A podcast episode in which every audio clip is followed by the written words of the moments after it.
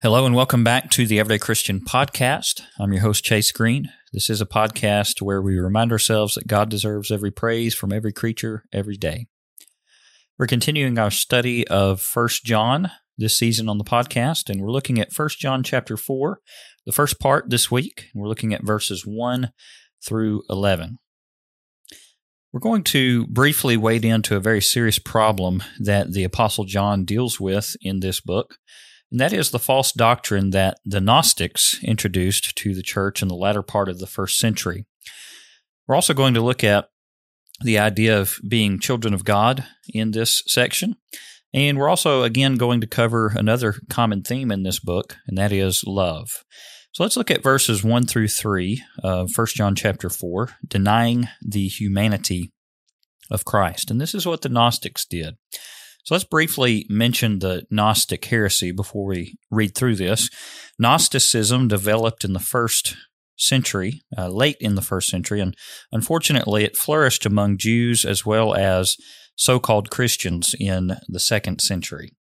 It took the approach that knowledge or gnosis, uh, G N O S I S, supersedes Orthodox Christian teachings and institutions and essentially said that anything spiritual is automatically good, while anything regarding the physical is automatically bad. Now, there were different branches of Gnosticism and different ideas, but this is kind of the very basic gist of it. Now, this is not something, uh, admittedly, that I have studied in detail by any means, but uh, this is the gist of, of my understanding of it anyway. Uh, you certainly can do further study on Gnosticism if you would like. But again, basically the teaching was uh, anything spiritual automatically good.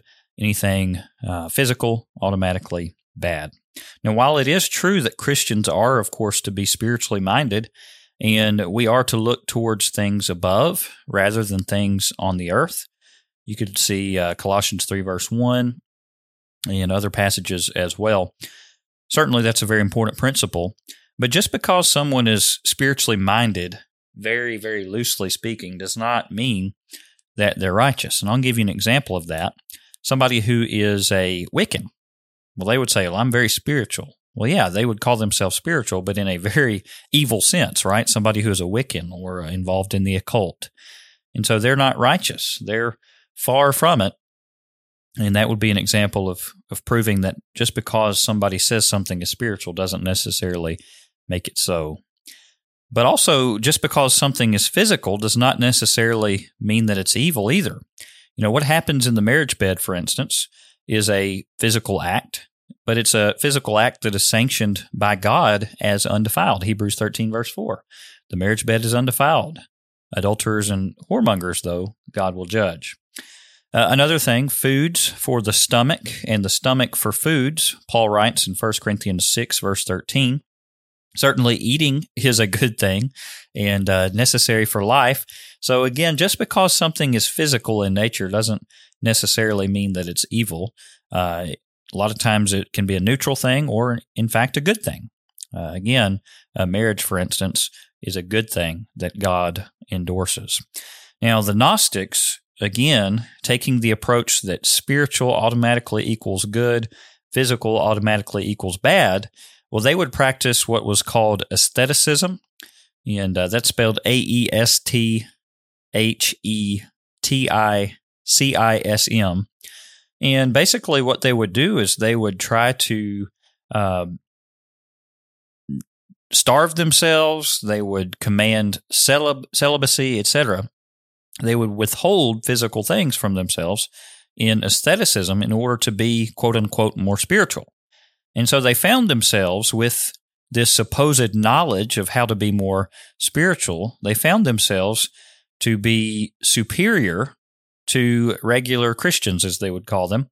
And so certainly there was a lot of pride that was involved in this as well. But the most blatant error of the Gnostics, I would have to say, would be that because they viewed everything physical as evil, well, they did not believe and accept the deity of Christ, because what did Jesus come in? Well, he came in the flesh. John 1, verse 14, the Word became flesh and dwelt among us, and we beheld his glory. The glory is of the only begotten of the Father, full of grace and truth. And so they denied the deity of Christ because Jesus came in the flesh. And certainly this is an absolutely condemnable heresy. So, with that in mind, we want to embark on reading the first three verses of 1 John chapter 4. Beloved, do not believe every spirit, but test the spirits whether they are of God, because many false prophets have gone out into the world. By this you know the Spirit of God.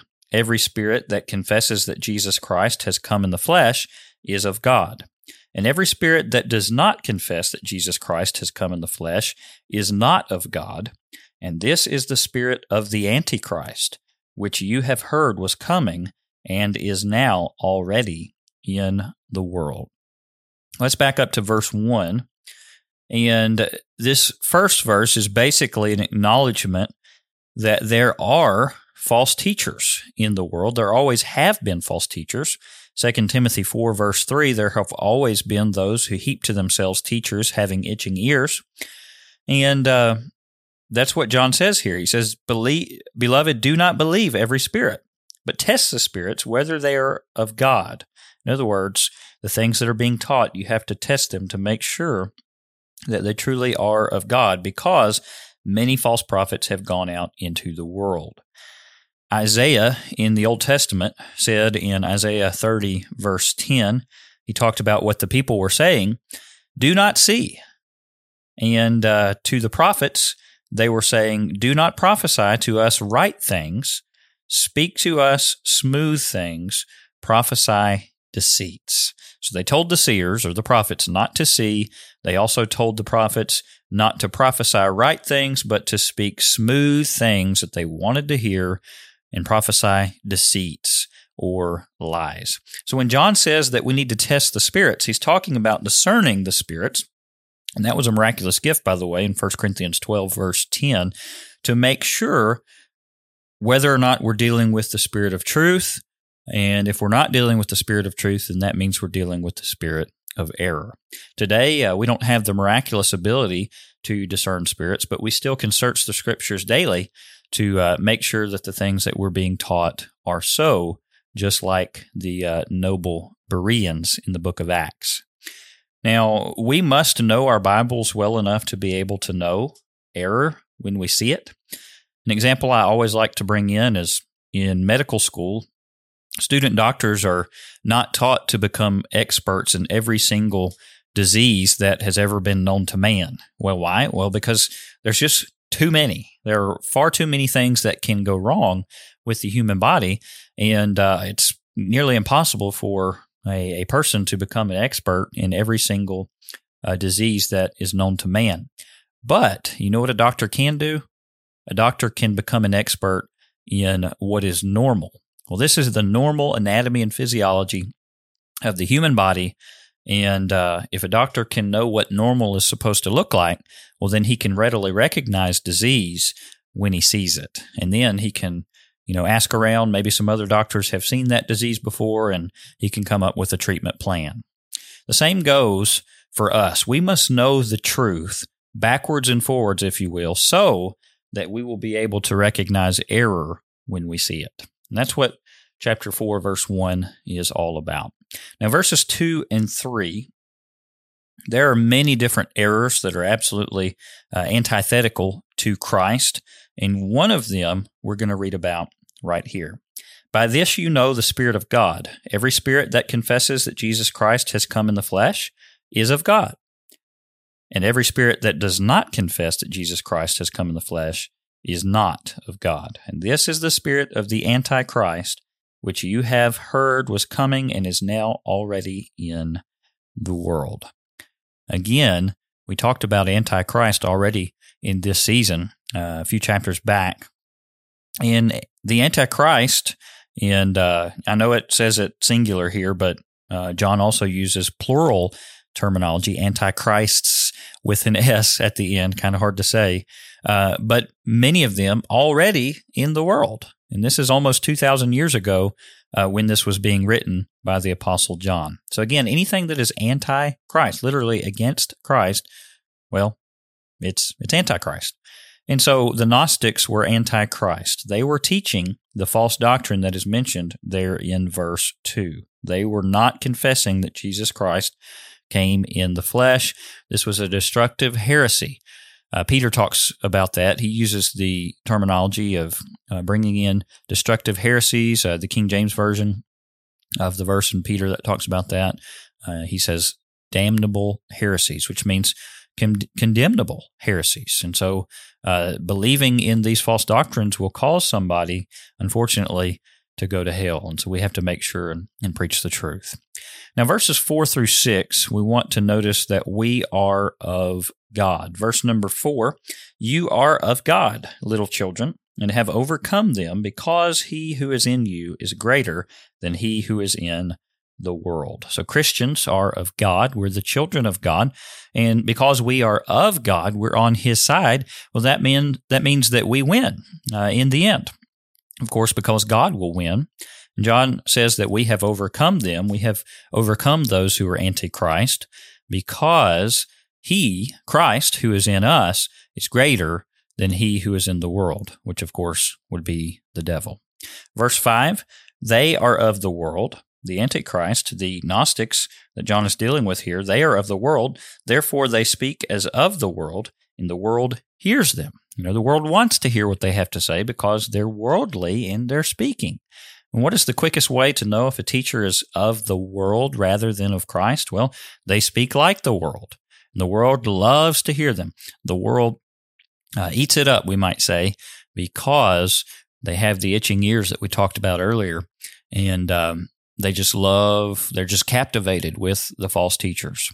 Maybe one of the best current examples of a false teacher, such as this, maybe you've heard of him, I don't know, but maybe you've heard of Stephen Furtick. Uh, he's one of these big denominational preachers uh, of our day and age. Uh, I say that he might be considered non-denominational. I'm not sure, but certainly not uh, the Lord's church. If you don't know who I'm talking about, uh, look him up. Look up Stephen Furtick and just look at how he presents himself. Look at some of the things that he says uh, in his sermons, and you'll see, you know, speaking like the world because they are of the world. They're not of Christ. And just one of many examples, you know, you could look at the Joel Osteens and just many, many others.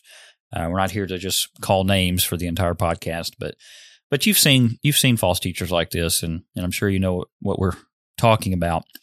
But we've got to make sure that we don't fall for the allure of uh, the hip preacher, right? The one who just uh, speaks so smoothly that everybody eats it up. But but when you actually look at the substance of what he's saying, there's no substance to it. Uh, it's just all fluff, or uh, it's just all cotton candy, as uh, brother brother BJ at, at Memphis used to tell us about uh, in class. You know, you can't live on cotton candy. Uh, if you know those of us who are parents, if we fed our children cotton candy and that's all they ever ate, we'd be in trouble very quickly because our our children would be very very malnourished.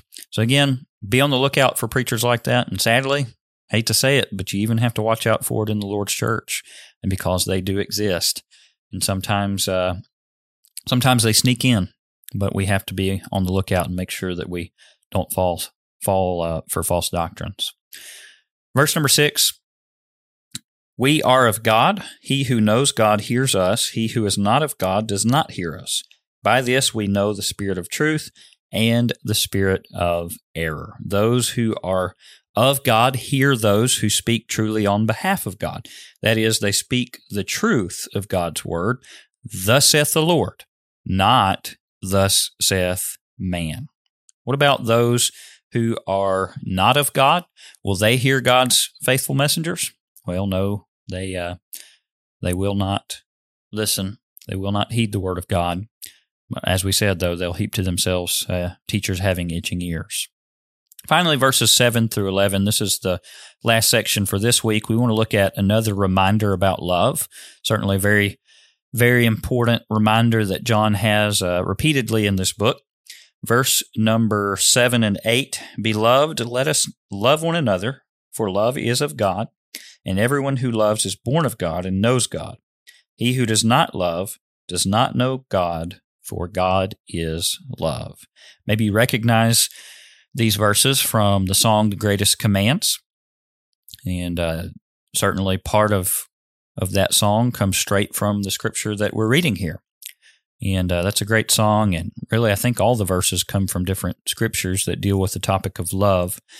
But uh, the greatest commands are to love God with all our heart, soul, mind, and strength, and love our neighbor as ourself. Matthew 22, verses 36 through 40. And John says, everyone who loves, you know, one who truly loves, loving God and, and others as well, uh, ahead of self, is born of God, born again, John chapter 3, and knows God. The kind of love that we're talking about here really is an evidence of whether or not someone is truly a, a follower of Jesus Christ. Verse number 9 says, In this the love of God was manifested toward us, that God has sent his only begotten Son. And John 3.16 should be all over this, right? Uh, he sent his only begotten Son into the world that we might live through him. Another parallel passage aside from John 3:16 would be Romans 5 verses 8 and 9. But God demonstrates his own love toward us in that while we were still sinners, Christ died for us. Much more then, having now being justified or been justified by his blood, we shall be saved from wrath through him. Verse number 10 is the ultimate definition of love. And this is love, not that we loved God, but that He loved us and sent His Son to be the propitiation for our sins. So the love that God has for us, the fact that He gave His Son to be a propitiation for, for our sins. What is a propitiation? Again, we've talked about this, but we need this reminder. A uh, propitiation is a substitutionary offering Jesus Christ was offered in our stead uh, on our behalf. He took our place on the cross. We should have been the ones there, not him, because he didn't deserve it. He he never sinned, but uh, he took our place uh, and took our punishment that we were due on his cross. So propitiation, very important word here in First John. Finally, verse number eleven. Verse 11 says, Beloved, if God so loved us, we also ought to love one another. So that is a conclusion of the facts of this section. Because God loved us, we are to love one another. Uh, Christians should love one another, and also uh, we should love those out in the world too, enough to hopefully try to reach them uh, for the gospel so that they too can know the love of God. Do I love God with all of my heart, soul, mind, and strength? And do I love my neighbor as myself?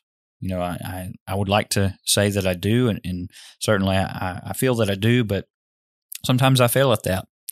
Uh, sometimes, if we're honest, we all fail at loving God with all of our heart, soul, mind, and strength, and loving our neighbor as ourselves. And so that's something that we need to work on daily. Again, as everyday Christians, we need to constantly be focusing on that, improving, and doing our best to uh, show that love in our lives. Uh, if we do love God with all of our heart and soul and mind and strength and love our neighbor as ourself, then it's going to be evident. And uh, if we don't, uh, if we don't care, then that's going to be evident too. And people around us will notice that and they will say, well, that person must not be a Christian. Hopefully, they look at our lives and they say, hey, that is a Christian, an everyday Christian. You don't have to worry about brother so and so, sister so and so. We know that generally speaking, he or she's going to do the right thing. Does that mean we're perfect? Of course not. But people should be looking at our lives and saying, you know what, brother so and so over there, uh, generally speaking, he's going to do the right thing. Generally speaking, sister so and so is going to do the right thing. And we should be reflecting the love of God uh, to all those around us. We will continue studying in First John. We will finish First John chapter 4, Lord willing, next week on the Everyday Christian podcast. So I hope that you'll tune in next Monday uh, as we continue. Thank you so much for listening to this episode on the Scattered Abroad Network. We are grateful for your continued support as well as your continued prayers. If you would like to find out more about our network, please visit our website at scatteredabroad.org. We look forward to studying with you again soon. May God bless you.